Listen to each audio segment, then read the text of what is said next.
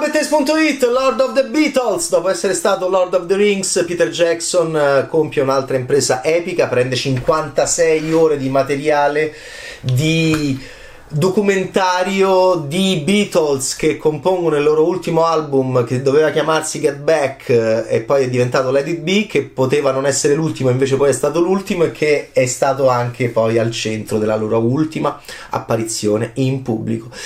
E la band mm, che non riuscì a fare il Signore degli Anelli Paul McCartney doveva essere Frodo Ringo Starr doveva essere Sam, George Harrison doveva essere Gandalf e John Lennon doveva essere Gollum. Chi li fermò? Prima Stanley Kubrick che disse ciao, poi Tolkien che disse no, non voglio che i Beatles facciano il Signore degli Anelli. Poi l'ha fatto Peter Jackson ed è veramente buffo che Peter Jackson ora rientri, come dire, in relazione con i Beatles e faccia un'altra impresa epica perché sì, è lui il regista che ha gestito queste 56 ore di materiale che f- confluirono nel deludente documentario del 1970 di Michael Lindsay Hogg e che è uno dei protagonisti di questa epopea che trovate su Disney Plus e che è già una delle cose più belle, più interessanti, più morbose, più affascinanti, più trascendentali, più folli e necessarie che abbiamo visto in questo ancora un po' disgraziato 2021. Ma di cosa stiamo parlando? Stiamo parlando della, come dire, della, del fatto che Peter Jackson ha ripulito in audio e rimontato secondo una sua visione che è anche dantesca perché mai perché prim- dopo Tolkien adesso Peter Jackson fa Dante perché vediamo, i, vediamo veramente inferno, purgatorio e paradiso. È diviso in tre parti sono solamente 468 minuti. Amici miei che vi potete sparare e vi dovete sparare 157 minuti la prima parte, 173 minuti la seconda, eh, 138 minuti la terza, 468 minuti in totale. La versione del Signore degli Anelli Theatrical è poco più lunga complessivamente, non quella dell'Extended Edition. Ma di cosa stiamo parlando? Stiamo parlando dei Beatles che si incontrano all'inizio del 1969 in uno studio, la prima parte è l'inferno perché vanno in uno studio che a loro non piace, è lo studio di, di Twickenham dove il loro produttore Dennis O'Dell è pronto a girare Magic Christian, ci sarebbe stato anche John Cleese eh, con sceneggiatura di Terry Southern eh, e grandi apparizioni di Spike Milligan, un giovanissimo John Cleese, eh, Yul Brinner, c'era Polanski, c'era buffissimo film con Ringo Starr protagonista e Peter Sellers che passa pure uno dei momenti più surreali la visita di Peter Sellers in questa prima parte infernale in cui Ringo sta per fare il film allora io vi porto tutti a fare il, nu- il nuovo album nello studio dove verrà fatto Magic Christian. Solo che i Beatles sono subito a, loro, a disagio, non si vedono da una vita. Jackson fa un montaggio iniziale perfetto che racconta tutto quello che è successo, i loro primi successi, i gran casini con le polemiche siamo più popolari di Gesù Cristo, di Lennon, il loro rifiuto di esibirsi ancora, tutto il loro cambiamento verso la psichedelia. Guardate, già solo i primi 15 minuti della prima parte valgono la pena di essere visti perché è un riassunto Beatles perfetto e poi arriviamo a questo momento storico storico in cui appunto George Martin è il loro produttore musicale, Dennis Odell gli mette a disposizione questo studio, bisogna fare il nuovo album, i Beatles si sopportano ancora, si incontrano e, e noi siamo lì anche con questa figura mefistofelica che è veramente legata a questo infernale prima parte che è l'inferno di Dante. Michael Lindsay Hogg, chi è? È questo giovanile, sono tutti bambini ma si, ma si comportano come vecchi e si dicono pure abbiamo 28 anni questo fa troppo ridere a noi italiani. Abbiamo 28 anni, basta, non si possono più fare certe cose. Sono tutti dei ragazzini, ma sono tutti molto ricchi e molto bravi e molto già maturi e già molto stanchi. Michael Lindsay Hogg li dovrebbe filmare e poi dovrebbero fare anche uno speciale TV, non si sa dove, lui li vorrebbe portare in Africa, loro non ci vogliono andare, poi si pensa di farli su una collina sopra Londra, poi si pensa di non farli più da nessuna parte, insomma i Beatles non si esibiscono più in pubblico da eh, tantissimo tempo eh, e anni e anni, 5 e, e, tutto, diciamo, e Michael Lindsay Hogg comincia a filmarli mentre loro cominciano a realizzare un album. È una cosa snervante questa prima puntata perché Lindsay Hogg anche li spia, mette, delle, mette, mette dei microfoni dentro dei, dei vasi di fiori.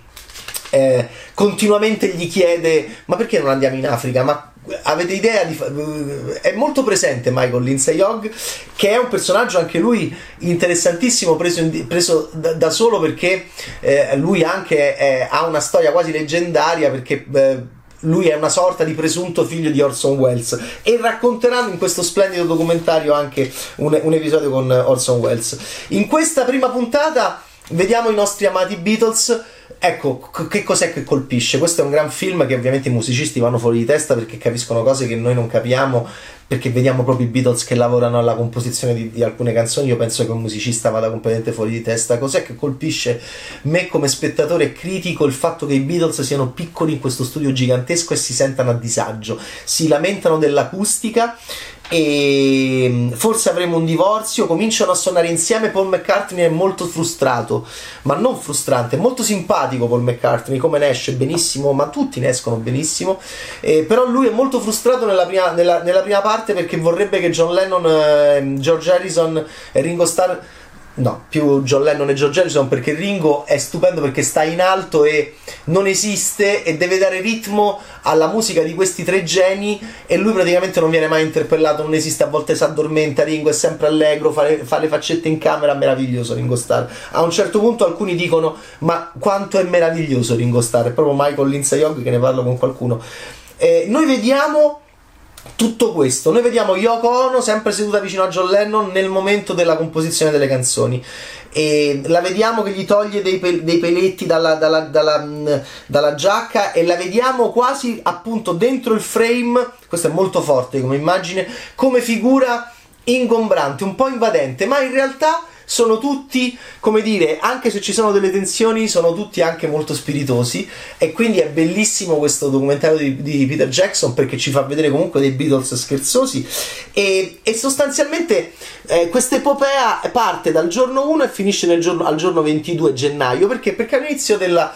perché all'inizio, no, non il 22 gennaio, finisce proprio alla fine di gennaio perché all'inizio di febbraio bisogna cominciare, bisogna, devono cominciare le riprese di Magic Christian. Questa prima parte è dominata da Michael Lindsay Hogg che sembra quasi un antagonista, che sembra quasi uno spione, che sembra quasi un voyeur, che sembra quasi un prevaricatore. Cominciamo a fare la conoscenza di anche l'entourage dei personaggi non protagonisti, mentre John, Paul, Ringo e George lavorano sempre ma peggio alla creazione di queste canzoni. Sembra che non ne abbiano tante e quindi comincia ad esserci un po' di tensione. Incontriamo appunto e conosciamo Dennis O'Dell che dice non c'è problema, siamo pieni di soldi, non c'è problema, che è questo signore produttore ehm, eh, Rubizzo Michael Lindsay Hogg che è un po' appunto il regista dictator che sta lì che controlla tutto e che è un po' anche in antagonismo. A un certo punto dice questo documentario sarà stupendo all'inizio della seconda parte se, se non nascondiamo niente. Cioè se facciamo vedere tutti questi conflitti perché poi succede qualche cosa sarà un grande documentario se no. No ed è autironico perché quello che sarebbe uscito come documentario da tutte queste ore che ora Jackson ha potuto rimontare in questo modo prima no perché quando i Beatles si separano Michael Lindsay Hogg deve deve fare quello che potete recuperare, un Lady B, un documentario con parte di questo materiale che è molto molto però deludente perché non può far vedere tutto quello che accade come fa invece Peter Jackson e che accade? accade che vediamo Mal Evans, Glyn John il geniale mm, eh, tecnico musicista ingegnere musicale eh, Billy Preston che arriverà poi e farà il tastierista e darà grande allegria a tutti i ragazzi Ethan Russell il fotografo Yoko Ono vicino a John Linda Eastman la dolcissima Linda McCartney che invece ha un ruolo come moglie più subordinata a Paul McCartney rispetto a Yoko Ono che invece è sempre molto molto alla pari, se non addirittura eh, in un ruolo quasi da mentore nei confronti di John Lennon. Alan Parsons giovanissimo prima di essere quello che farà la canzone che useranno i Chicago Bulls in Last Dance per entrare in campo. Il magico Alex un pazzo che costruiva strumenti musicali sperimentali e Allen Klein il manager dei Rolling Stone che John Lennon a un certo punto si innamora di lui e vuole solo andare a lavorare con lui. La prima parte si chiude con uno scazzo che noi non capiamo mai bene perché lo humor britannico è quello che è rarefatto e anche appunto a volte indistinguibile dalla realtà. Vediamo George Harrison a un certo punto che li molla e gli dice ragazzi ci vediamo nei club perché? Perché forse lo hanno preso in giro quando lui presenta I'm in Mine, la canzone Larry Song, perché loro lo prendono in giro e dicono vabbè questa è una Harry Song, cioè una canzone di Harrison. Perché è magnifico questo documentario? Perché fa vedere ognuno di loro un po' dove sta. Paul McCartney è quello che vuole fare l'album e si lamenta che lo fa solo lui. John Lennon è molto innamorato di Yoko Ono, a un certo punto è dolcissimo perché festeggerà il fatto che lei ha avuto la certificazione del divorzio. E, e, George Harrison è sempre meno il bimbo perché George Harrison, non dimenticatevelo mai, era il più giovane di loro e, com- e parla di Eric Clapton, parla di quanto lui stia studiando Eric Clapton la chitarra e, Len- e Paul McCartney gli dice questo è jazz non è quello che facciamo noi. È tra loro due che comincia ad esserci una parecchia crisi mentre John Lennon è già fuori. John Lennon è già fuori John Lennon si capisce che ha già lasciato i Beatles per Yoko, per le sue sperimentazioni e per anche questa idea di, es- di, diventare un'icona politica che sarà molto importante. C'è uno splendido documentario su questo, gli Stati Uniti contro the USA vs John Lennon. E, mentre Paul McCartney è quello più come una cozza attaccato al concetto Beatles ed è stupendo anche lui perché si fa il culo perché crea Get Back davanti ai nostri occhi questa è una cosa come se fosse quasi posseduto con Harrison tipo che si guarda che si mangia le unghie e Ringo Starr come al solito che non hai capito se dorme o se fa finta di dormire che poi è geniale perché è quello il ruolo di Ringo Starr all'interno del gruppo. E vedere Paul McCartney che crea come se fosse posseduto dalla genialità del rock and roll un capolavoro come Get Back a un certo punto si mette proprio a cercare la canzone e trova Get Back. Vederlo davanti ai nostri occhi, cioè vederlo. Appunto, ho pe- la pelle d'oca ora che ve lo sto appunto raccontando. Cioè, vi, vi verrà un colpo perché è come veramente avere la possibilità di vedere i nostri grandi musicisti del Novecento che creano dei capolavori in quel momento lì. È come se avessimo visto veramente anche eh, non lo so, Eric Satie che crea i suoi capolavori o Beethoven che crea i suoi capolavori. In questo caso lo vediamo con Paul McCartney che crea Get Back. E già questo vale tutto, tutta questa epopea di 468 minuti. La prima puntata, perché Dante? Inferno, Purgatorio e Paradiso. La prima puntata si chiude con George Harrison che sembra che lasci la band. Eh, allora Peter Jackson è anche eh, bravo perché mette il dramma, no? E quindi la chiude con un dramma.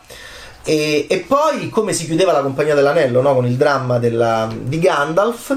E poi nella seconda Jackson non fa anche qui una trilogia.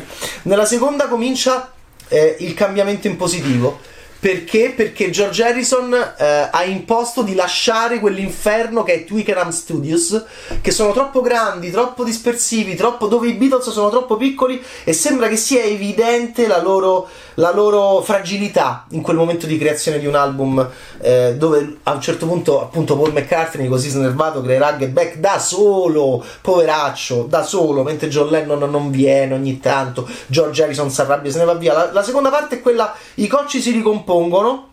Ci sono anche gli Hari Krishna, amici di George Harrison, che vediamo all'inizio è uno, poi sono due, esilarante.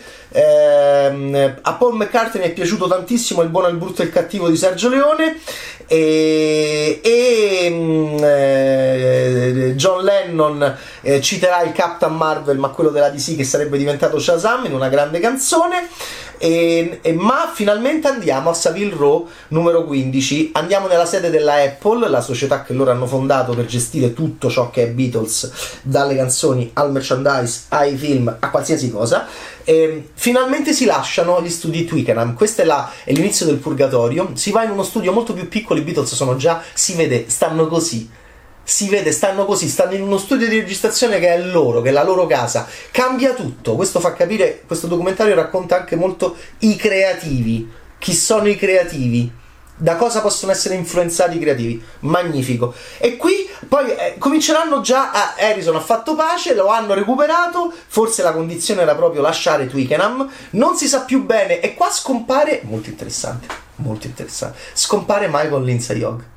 Come dire che Finalmente la musica prende il sopravvento rispetto al cinema. Finalmente i musicisti prendono il sopravvento rispetto a questo regista che sta lì che sembra, che sembra troppo potente e nella sua casa nel primo episodio, invece qui viene cancellato perché siamo a casa dei Beatles e la musica prende possesso di tutto. E quindi Lindsay Hogg non appare proprio più. Io penso che Jackson lo abbia assolutamente fatto da genio del cinema, qual è? Scientemente. Cioè, capite Jackson che ha fatto? Ha preso tutte queste ore e le ha montate con sicuramente una supervisione di tutti, eh, perché piace a tutti questa operazione, ci sono tutti, la, la, la, la vedova ci sono tutti la vedova Harrison e, e, c'è, e c'è, c'è, ci sono tutti gli eredi di tutti i componenti del gruppo, ok? Quindi è in piena armonia e, e i vivi sono appunto in piena armonia con tutto ciò, però è bello, è bello perché vediamo gli scazzi e vediamo questa questa, questa, eh, questa, questa miglioramento, ecco perché Purgatorio, questa salita verso il cielo della seconda parte, dove poi arriva Billy Preston, che loro avevano conosciuto come tasterista nel, ad Hamburgo nel 62, quando i Beatles sono ragazzini, e Billy Preston arriva e John Lennon dice: Ma doveva essere lui il quinto Beatles? E Billy si mette alle tastiere e li fa. È bellissimo, è commovente vedere i Beatles così felici, grazie alla musica. E sempre questi loro buffissimi collaboratori in mezzo, Glyn John che è vestito meglio di tutti i Beatles messi insieme, Mal Evans che è carinissimo e il loro ex roadie che adesso è un road manager. E mm, eh, morale della favola le canzoni migliorano, migliorano sempre di più, sempre di più. Eh, non viene più preso per il culo Harrison quando porta I'm in Mine, che era stato ispirato a una, una, cosa in tv che vede di notte, che è Out of the Unknown, una, una cosa di fantascienza. E, um, I'm in Mine era stato un po' preso in giro quando Harrison lo porta, e tanto che John Lennon si mette a ballare un valzer perché dicono: Ma è un valzer questo, ma che fai? Noi facciamo rock. E um, John Lennon si mette a ballarla con Yoko Ono, Harrison si incazza. Nella seconda parte va, va meglio la faccenda, cominciano a lavorare sempre meglio insieme. Eh, ogni tanto è anche divertente vedere i Beatles che quando che, si, che storpiano le loro canzoni, fanno le parodie delle loro canzoni. Tu Ovas uh, la cominciano a cantare a denti stretti. Eh, poi faranno una parodia di Help Me che fa troppo ridere. Poi, poi fanno le canzoni di Elvis, ovviamente, canzoni anche folk e devo dire è molto bello vederli anche quando si vogliono rilassare, scaldare la voce, Paul McCartney, insomma se siete dei musicisti penso che questo, questo documentario lo vedrete, lo rivedrete fino alla morte. Eh, la seconda parte, ripeto, è molto più serena e cominciano a venire fuori sempre più queste canzoni che a noi sembrano dei capolavori e sappiamo che sono dei capolavori per i Beatles sono vabbè dai fai un attimo Across the Universe rifacciamola rifacciamo Lady B Don't let me down. Cioè è tutto anche un documentario di inizi poi no senti me la rifai me la rifai in nota E G perché le note inglesi sono così e io ripeto un musicista può entrare benissimo dentro tutti questi tecnicismi e tutta questa eh, per esempio interessantissimo anche eh, lavoro di gerarchia, no? Paul McCartney è, sembra quello più veramente presente anche a livello di arran- arrangiamenti e gli altri molto meno. Però poi siamo arrivati a un momento in cui i Beatles, ognuno di loro portano le loro canzoni, quindi ehm, sono già divisi. Eh, On the Road to Marrakesh e Gilos Guy, Gilos Guy sarebbe diventata Gilos Guy di John Lennon, ma si chiama On the Road to Marrakesh. Cioè, è molto emozionante sentire tutte queste canzoni che poi si stanno per trasformare, stanno per entrare in un album. Cosa resterà, cosa non resterà. E, um, uh, I've got a feeling, Don't Let Me Down. E devo dire che quelli molto carini tra loro sono John Lennon e Paul McCartney. Emerge poi. Ti ricordi la canzone che abbiamo scritto a 15 anni, a 16 anni? Insomma, è una. Devo finirla. È una delizia anche il rapporto tra si sfatano tutti questi miti assurdi di Yoko Ono che li divise. C'è Paul McCartney che parla bene di Yoko Ono. Ci sono loro che si ricordano sempre tutte le canzoni che hanno scritto. Hanno scritto mille canzoni quando avevano 15 anni, si sono conosciuti a Liverpool. E quindi questo rapporto tra John Lennon e Paul McCartney con Harrison e Ringo che sono assolutamente the two of us, the two of us, sono più lontani, è veramente molto emozionante. Non è vero che si volevano male, c'era stato troppo amore tra loro, troppa amicizia e anche se si stavano per sciogliere. E poi arriviamo alla parte finale. La parte finale è il paradiso, l'ascensione verso la luce, verso le stelle e, e loro che vanno a fare il mitico concerto sul tetto della Apple che sarebbe stato ripreso dagli U2 e sarebbe entrato dagli, da, da Bonovox e compagni e sarebbe entrato nella storia del Novecento come atto. Sì, i Beatles vanno a suonare sul tetto con gli inglesi che si incazzano, Michael Lindsay Hogg che piazza le camere sotto e Peter Jackson che fa questa gran finale, quindi ecco perché è inferno, purgatorio, paradiso. I Beatles dall'inferno di Twickenham, che sono come le miniere di Moria, arrivano a rivedere le stelle come alla fine del Signore degli Anelli. Che l'abbia diretto questo splendido documentario il regista del Signore degli Anelli mi sembra assolutamente perfetto perfetto e il cerchio e l'anello si chiude. Capolavoro assoluto, si chiama The Beatles Get Back. e l'album sarebbe stato It Be, si chiude con la separazione, ma non so perché ancora adesso sono pieno di gioia perché è questo quello che trasmette questo splendido documentario forse tra i più belli che ho mai visto sulla musica, sui musicisti, sui Beatles. Ciao Bad!